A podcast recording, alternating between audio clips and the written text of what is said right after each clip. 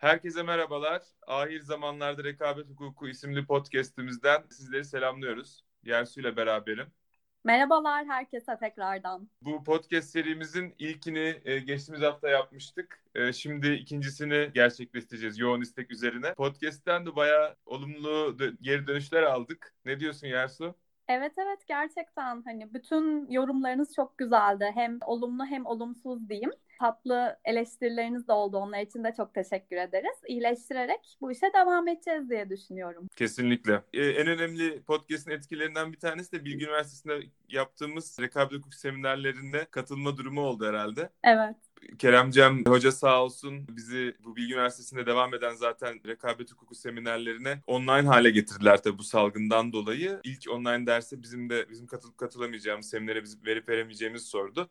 Biz de seve seve katıldık. Geçtiğimiz perşembe günde keyifli bir e, webinar yaptık. Evet. Bir önceki podcast'tan sonra galiba birazcık e, Covid ve rekabet uzmanı olduk Bulut. Bilmiyorum.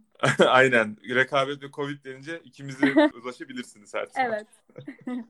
O zaman Zühayş'cığım başlayalım. Ne dersin? Neler oldu geçen haftadan beri? Aynen. Ya şöyle bir durum var tabii Bulut. Hatırlarsan sen geçen hafta söylemiştin hatta işte biz bu yayını 20 Mart'ta yapıyoruz ama bilmiyoruz 21 Mart'ta ne olabilir tamamen anlamsız kalabilir demiştin.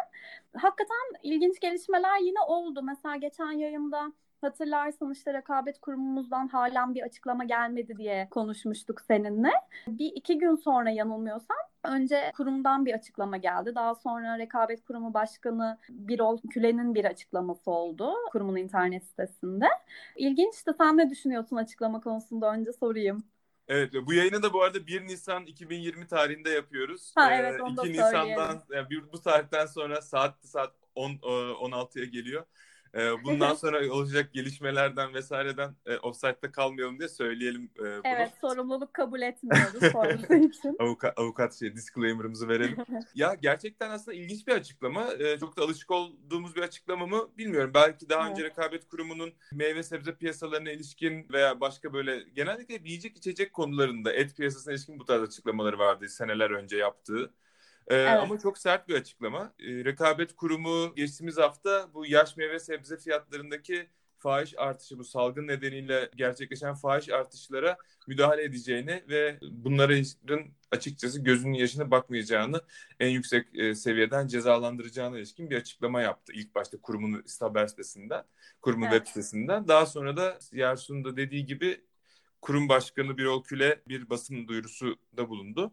O da çok sertti. Sen ne diyorsun Yarsun? Aynen. Yani ben de mesela eski bir kurum çalışanı olarak hiç böyle şahit olmadığım bir üsluba tanık oldum. Hani belli ki gerçekten kurum bu işi ciddiye alıyor ve gerçekten kimsenin gözünün yaşına bakmayacak bu konuda.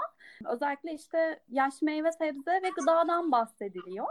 E, o ilginç yani. Onu hani seninle konuşmak isterim. Neden sadece gıda? E, mesela diğer rekabet kurumlarında geçen podcast'ta da bahsettik. Hani özellikle tıbbi malzemelerde ve genel olarak belki işte tüketici ürünlerinde bir hassasiyeti var ve orada yapılan fiyat artışlarına yönelik açıklamalar var. Hani bunların hoş olmadığı yönünde.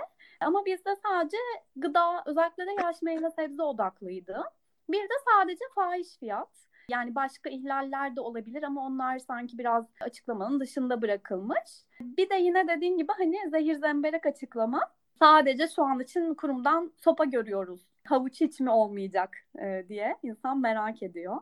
Sen evet, ne düşünüyorsun? Biraz çok spesifik, ben anladığım kadarıyla spesifik bir konu var ve ona odaklanılmış bir açıklama. Yani belli bir duruma, olguya veya bir anlaşmaya vesaireye odaklanmış bir açıklama olduğunu evet. tahmin edebiliyorum. Bir, bir, çok da bir detaylı bilgim yok açıkçası. Yaş meyve sebze piyasasındaki fiyat artışlarına odaklanılıyor. Dediğim gibi e, sadece kurumun ceza verici e, şapkasıyla yaptığı bir açıklama. Birçok e, rekabet kurumu dünya genelinde işte CMA olsun, Avrupa Komisyonu olsun veya diğer işte ulusal rekabet otoriteleri olsun. Bu durum bu dönemde rekabet hukukunun e, elinize ayağınıza bir pranga olmasını engelleyecek veya işte kafanızda bu tarz soru işaretleri olmasın varsa da hızlıca giderelim yönünde de önlemler alıyor. Tabii ki rekabeti bozucu anlaşmalara, aşırı fiyatlamaya, böyle bir durumu fırsat bilip insanların para, cebinden parasını almaya çalışan şirketlere en ağır yaptırımları uygulayacaklarını söylüyorlar ama bir yandan da sopanın yanında havucu da gösteriyorlar. Destek de olmaya çalışıyorlar. Belki bizim kurumdan da yine bu yönde de bir açıklama gelebilir veya zaten şöyle de düşünüyor olabilirler. Bizim kanunumuzun 5. maddesi bu tarz durumlar için zaten uygulanacak bir şey.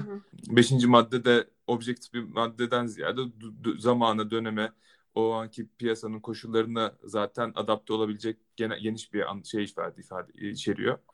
Evet kapsam ama biliyorsun Bulut bizim 5. maddede aslında mehaz mevzuatta hani benzerinden e, geliyor hatta onun çevirisi diyebiliriz neredeyse. Evet.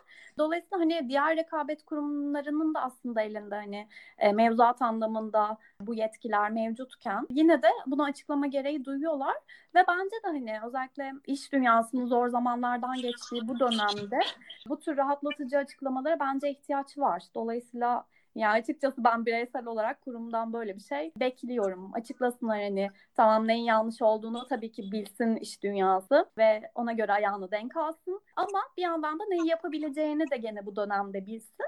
E, ve onu hızlı bir şekilde Covid salgınından kaynaklı yaralara merhem olmak amaçlı belki hayata geçirebilsin. Yani bu da bence önemli açıkçası. Ben de bu anlamda açıklama bekliyorum. ben en çok bu tarz şeylerde yani sonuçta acil önlemler alınması gereken durumlardayız. Otosansür uygulanma ihtimalinden korkuyorum açıkçası. Hmm. Yani bir şirketler ya biz şu şu rakibimle şöyle bir şey yapsaydık ne kadar da güzel olurdu.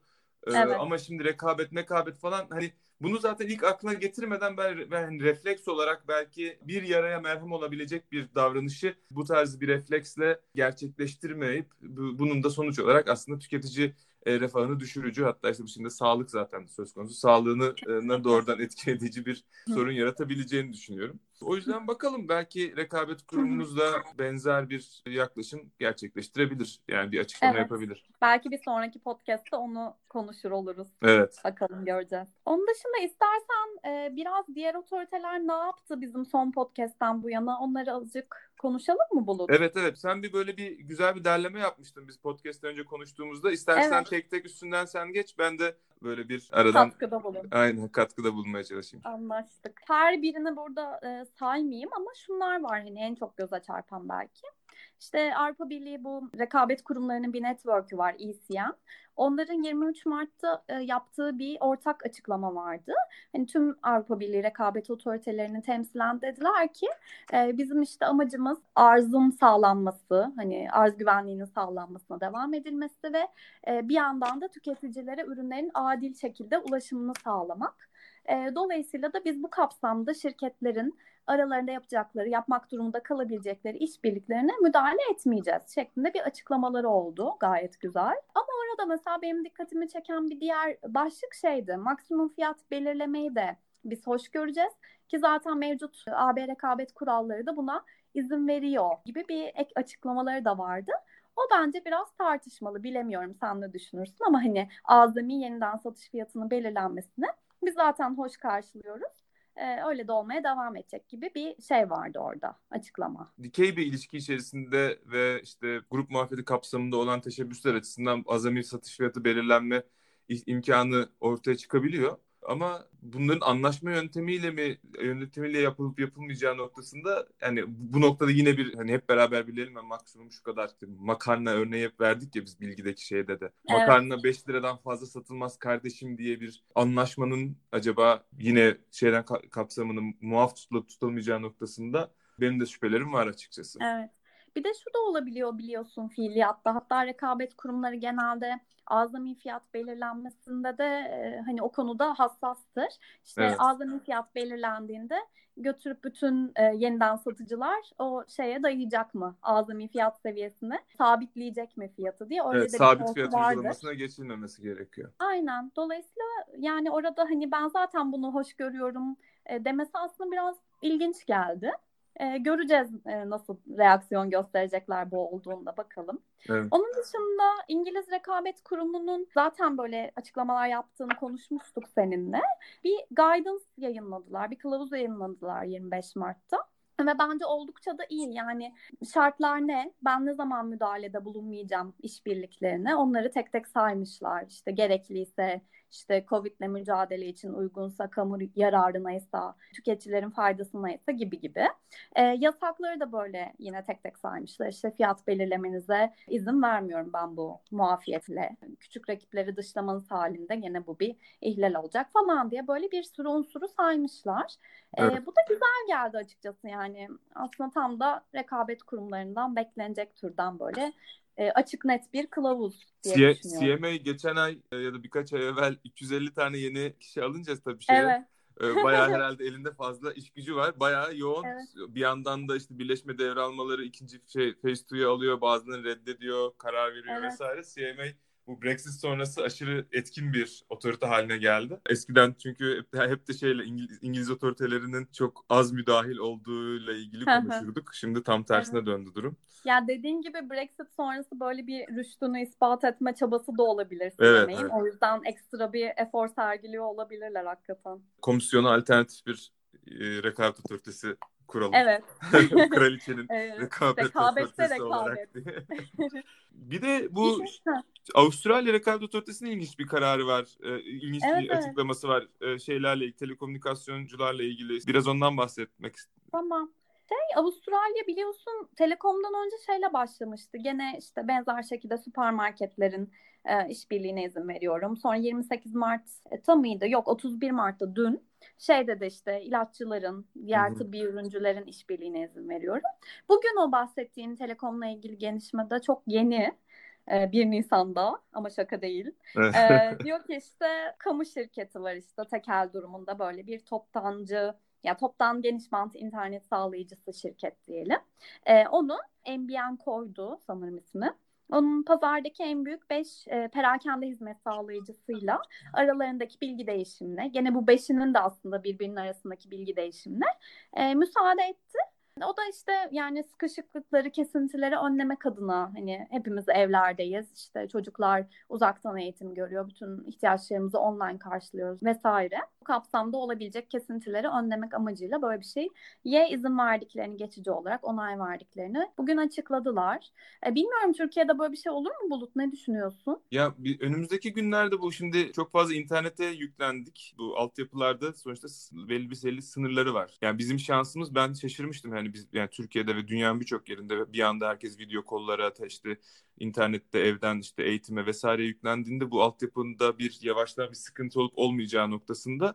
Ama tabii bu altyapılar yani pik döneme göre hazırlandıkları için her zaman bir şekilde kaldırıyor. Ama bu çok zorlanması noktasında bir yerlerden patlak verebilecektir. Bu sayede de işte Netflix'tir, YouTube'dur bazıları bant genişliklerini düşürdüler, kalite e, video kalitelerini indirdiler.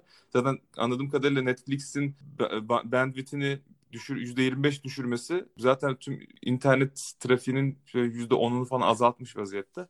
Bu kadar büyük bir şey yapıyor ama önümüzdeki günlerde özellikle işte altyapı sağlayıcılarla bunların üzerinde faaliyet gösteren internet servis sağlayıcıları arasında bu tür işbirlikleri zaten hani hem düzenlemeler kapsamında bu tarz işbirliklerine izin veriliyor. Hı. Ama bilgi paylaşımı veya işte ne bileyim belli noktalarda birbirlerine destek olmaları e, gündeme gelebilir. Çünkü internette giderse bütün e, iletişim kopacak vaziyette herkes evlerine de oturduğu için. Bir de burada belki şebeke tarafsızlığı konusundan da gündeme gelebilir. Çünkü hı hı, şu doğru. anda internet servis sağlayıcıları, altyapı sağlayıcıları, internet servis sağlayıcıları veya mobil internet sağlayıcıları kendi şebekelerinden geçen trafiğin içeriğinin ne olduğuna bakmaksızın geçmesine izin veriyorlar. Ama şimdi bir yerde bir internet, bir altyapı üzerinde faaliyet gösteren bir internet servis sağlayıcısından çok aşırı yoğun bir trafik gelirse vesaire bunu mesela azaltma, belli noktalarda kesme vesaire gibi uygulamalar kullanırsa altyapı e, hizmeti sağlayıcısı teşebbüsler bu mesela bir rekabetçi açıdan bir dışlama gibi değerlendirilir mi? Veya Olabilir. Bu, bundan belki düzenlemeler açısından ne zaman izin verilmesi lazım, ne zaman verilmemesi lazım? Bu konuda da belki bir açıklama gerek BTK'dan gerek rekabet kurumundan gelebilir. Evet bilmiyoruz hani belki de şu an BTK'nın bu tür girişimleri zaten vardır. Bilgi sahibi değiliz ama olması gerektiğini evet düşünüyorum ben de. Onun dışında Yunanistan Rekabet Otoritesi ile ilgili bir konudan bahsetmiştin Yersu. Hı, evet. Ee, onlar da aynen İngiltere gibi böyle bir task force oluşturmuşlar. Yani anlık müdahale edebilelim işte gelen şikayetleri diye ve şeyi duydum. Tıbbi malzemeler ve gene hani ilintili diğer ürünlerdeki bütün değer zincirini soruşturmaya açmışlar.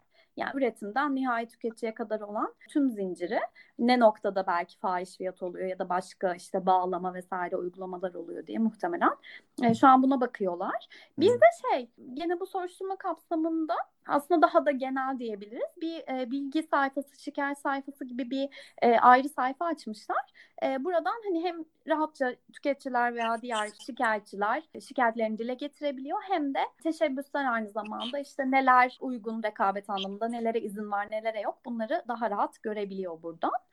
Ee, bir de seninle gene podcast öncesi konuştuğumuz e-commerce sektör inquiry başlatmış. Yani e-ticareti şu anda Yunan Rekabet Kurumu inceliyor aslında. Bu belki doğru ama ilginç de geldi. Hani tam da böyle yoğun yangının olduğu bir esnada oturup bunu inceleyecek zamanları ve eforları var mı gerçekten? Ama bir yandan da belki de tam da aslında şikayetlerin alınacağı safha bu aşamadır.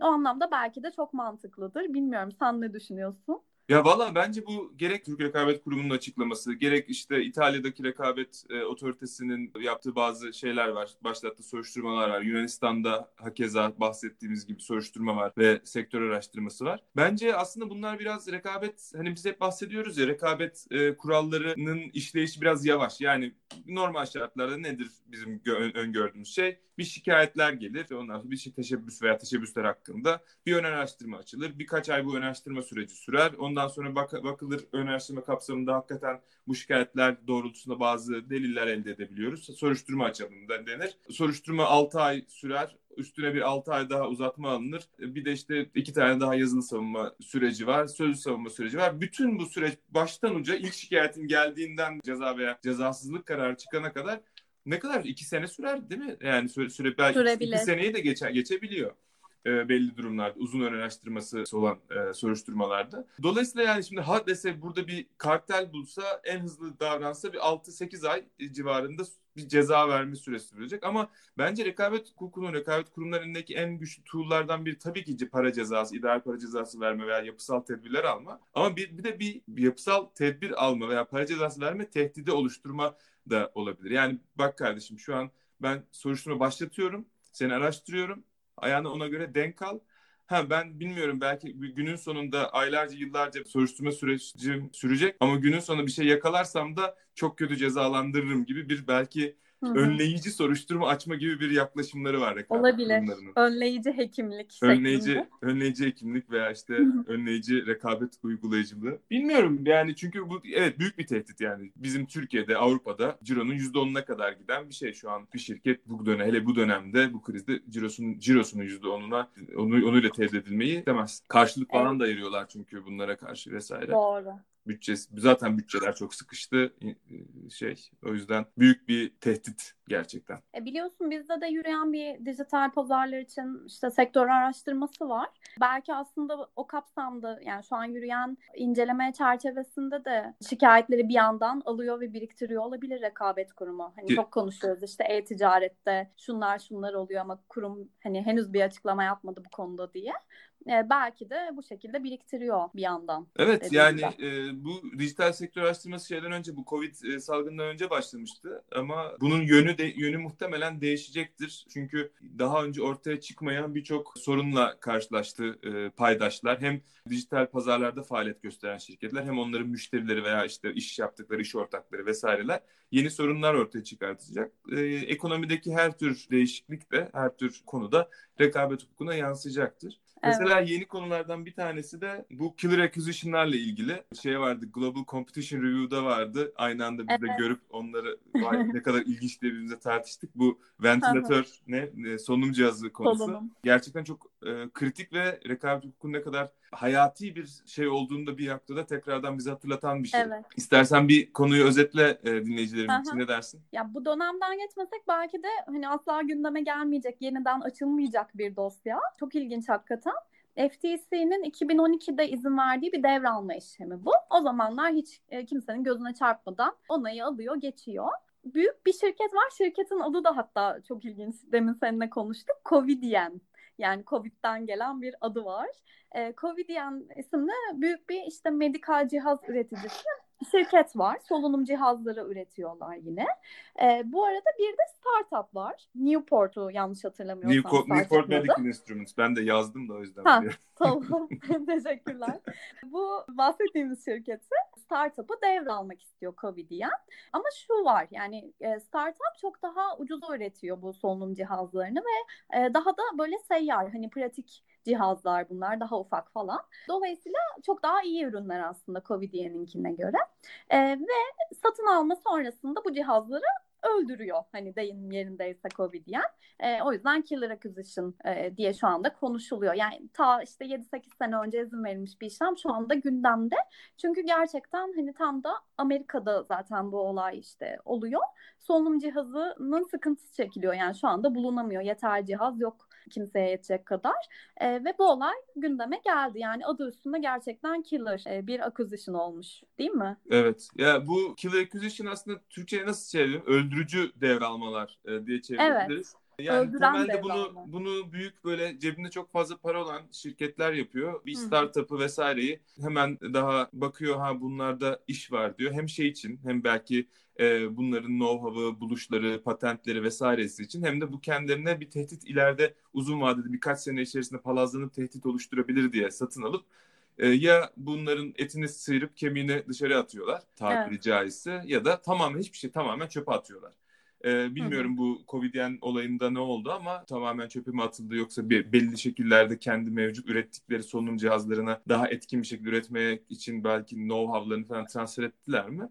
Ama evet. e, özellikle... Ya da şu olabilir hani daha ileriki aşamalarda e, biz bunu işte versiyon 2, 3, 4 vesaire diye çıkarırız diye de bir kenara şimdilik atmış Tabii. olabilir. Ya bir de şöyle düşün. 2012'de bu Newport Chemicals Medical Instruments 2012'de e, ortadan kalkmış yani satı, satılmış başka bir şirkete. 2012'den evet. bu zamana belki inovatif ve değişik bir e, şeyle belki solunum cihazı, cebe sığacak solunum cihazları, uçan solunum cihazı üretebilecekti bu adamlar. yani bu inovasyon evet. etkinliğini de e, düşünmeden ortadan kaldır. Belki işte bu yüzden benzer konular sadece bu Covid-19 salgın nedeniyle bu, bu devralma üzerinde, bu öldürücü devralma üzerinde gündeme geldi ama benzer konular zaten bundan önce de gündemdeydi. Daha Amerikan... yeni Şubat'ta konuşmuştuk Aynen. değil mi? Amerikan e, FTC, Kavga Otoritesi FTC, Google, Facebook, Amazon, Apple ve Microsoft'un son 10 yıldaki devralmaların hepsini inceleyeceğini söylemişti. Ya bu startup devralmaları hakikaten e, bir mesele haline gelecek. Çünkü düşük pazar payı, işte belki başlangıçta düşük cirolar e, nedeniyle tamamen gözden kaçıyor. Aslında büyük potansiyeli olan işte mevcut e, dev şirketlere kafa tutabilecek şirketler bir şekilde öldürülüyor. Bu ciddi bir rekabet sorunu aslında. Bir bug'ı diyebiliriz rekabetin yani tamamen boşlukta kalan, kameranın görmediği bir alan burası. Bu ilk şeylerde gündeme gel, en çarpıcı. Daha önce de gündeme gelmişti ama ilk şey Facebook'un WhatsApp'ı devraldığı zaman yani 20 evet. küsür milyar dolara aldı. Şeyde Avrupa Birliği'nin birleşme devralma eşiklerinde takılmıyordu bu devralma işlemi. Çünkü WhatsApp'ın cirosu o, da, o zaman sıfırdı. Belki Hı. hala da sıfır zaten ama. Instagram e, keza. Aynen Instagram'da öyle. Yani evet bence bu önümüzdeki dönemde bu killer acquisition'ları da zaten Almanya ve Avusturya hatırladığım kadarıyla başka otoriteler de bunları da kapsayacak bazı birleşme eşiklerinde değişiklikler gittiler. İşte deal evet. e, value olarak işte ne kadar kaç para satın aldığını da belli fiyatın üstündekilere bakarım gibisinden. Öldürücü devralmalar konusu önümüzdeki günlerde rekabet hukukunda canlı bir konu olacak. Bir de şeyi de e, atlamayalım. Bu Hong Kong Rekabet Otoritesi'nin gaddarlığı dün yine yayınlandı. Booking.com ve Expedia'ya bir de Trip.com'a sözleşmelerindeki MFN şartlarını çıkartmaları yönde. Yani en ucuza bana satacaksın şeklinde uygulamaları ortadan kaldırmasına ilişkin bir karar almış. Çok detaylarını bakmadım ama yani zaten seyahat sektörü durmuş vaziyetteyken bir de rekabet otoritesinden böyle bir karar almak iyice demoralize etmiştir diye düşünüyorum. Evet e, kesinlikle. Yani birçok faaliyet durdu ama rekabet kurumları durmuyor gerçekten. Bizimki de biliyorsun yine kurumumuzun bu hafta mıydı? Yok geçtiğimiz hafta e, vermiş olduğu cezaları gördük.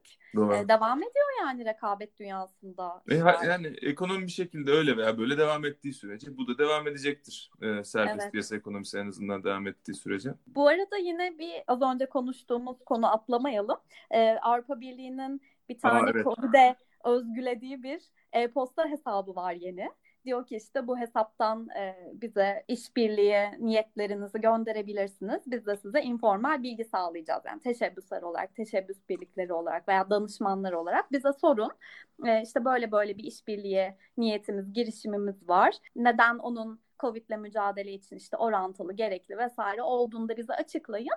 Biz de yapıp yapamayacağımızı size hızlıca bir şekilde söyleyelim Tabii e, burada e, informal yani gayri resmi olarak bildirmeleri çok önemli bence. Tabii. Yani çok yararlı bir şey. E, tutup da hiçbir rekabet otoritesinin daha doğrusu en azından Avrupa Birliği Komisyonu'nun ben zamanında sana informal olarak yapabilirsin demiştim ama sonra aradan 3 sene geçti. Bütün bu süreç unutuldu. Baktığında sen e, aslında kartel kurmuşsun kardeş sana biraz ceza vereyim diyeceğini sanmıyorum. Ama yine de bu Bilgi Üniversitesi'nde yaptığınız webinarda Yılmaz Hoca'nın hatırlatmasını e, hatırlatmak hatırlamakta fayda var belki de. Yani sonuçta Doğru. bu en azından Türkiye'de bunlar 8 yıllık zaman aşımına tabi. Şimdi böyle olayın heyecanıyla yapılan bazı, alınan bazı tedbirler 7,5 sene sonra 8 sene sonra e, yeni bir soruşturmaya dönebiliyor. O yüzden evet. her zaman hukuka mümkün mertebe uy- uyumlu ilerlemekte fayda var. Bulut biliyorsun zaten bizde de mesela kurumumuza görüş sorduğumuzda bazen işte daire görüşü veya başkanlık görüşü gelir. Onun sonunda da hep bir söyler yani kurulu bağlayıcı değildir. Tabii. Kurumun alabileceği kararları bu bağlamaz diye. Dolayısıyla zaten e, her an her zaman ceza gelebilir bir şekilde. Hani açmışsınız en azından bize verdiğiniz bilgi çerçevesinde işbirliği gerçekleşmemiş. Bunun bir adım ötesine geçirmişsiniz deyip de e, ceza verebilir. O yüzden dikkatli olunmalı gerçekten. Kesinlikle. Bu arada benim e, aklıma gelen bir konu daha seninle konuştuğumuz ve epey şaşırdığımız alakasız sektörlerin bir şekilde e, gıda satışına girdiğini görüyoruz. Ha evet arada. evet sen bana gönderdin WhatsApp'tan. Evet. yani ismini vermeyelim ama bir giyim firması diyelim. Zaten dinleyicilerimizin çoğu da eminim görmüştür bir şekilde. WhatsApp'ta da çünkü dolaşıyordu. E, ilginç yani bu ne olacak? Makarna ee, satmaya başlamış değil mi? evet evet makarna, bakliyat vesaire böyle ürünler. Bu konuyla ilgili az evvel bir, bir, bir işle ilgili bir telekonferanstaydım. Video video konferanstaydım. ee, orada orada birisi söyledi. Belki istersen zaten zamanımızı da doldurduk. İstersen böyle son söz gibi benim son sözüm en azından olarak Tamam. Bu, bu kıyafet firmasının makarna satması internet üzerinden konusuyla ilgili birisi Winston Churchill'in şöyle bir lafını söyledi. Never let a good crisis to go waste. Dolayısıyla evet zor dönemler. Hastalıkla, sağlıkla mücadele ediyoruz. Hastalıkla mücadele ediyoruz ve sağlıklı kalmaya çalışıyoruz. Kendimizi daha böyle etkin çalışmalara, kendimizi geliştirmeye verip bu süreçten en az zararlı hatta belki de daha iyi bir şekilde, daha iyi bir insan olarak, daha bilgili, daha bilinçli birisi olarak kendimizi çıkartabiliriz gibi böyle çok gururvari bir kapanma cümlesi kurdum ama. ama o Churchill'ın sözü, sözü beni etkiledi açıkçası. Beni de etkiledi ama biliyorsun bizim devlet büyüklerimizin de krizi fırsata çevirmek bizim elimizde şeklinde sözleri var. Ee, ona paralel aslında. Doğru. Demek ki devlet evet. büyüklerinin böyle bir yaklaşımı var. Evet evet güzel. Çok teşekkür ediyoruz güzel yorumlarınız için. Umarız bu bölümde keyifli geçmiştir. Devamını getireceğiz değil mi Yersu? Aynen öyle. Bir dahaki podcast'te görüşmek üzere diyelim. Hoşçakalın.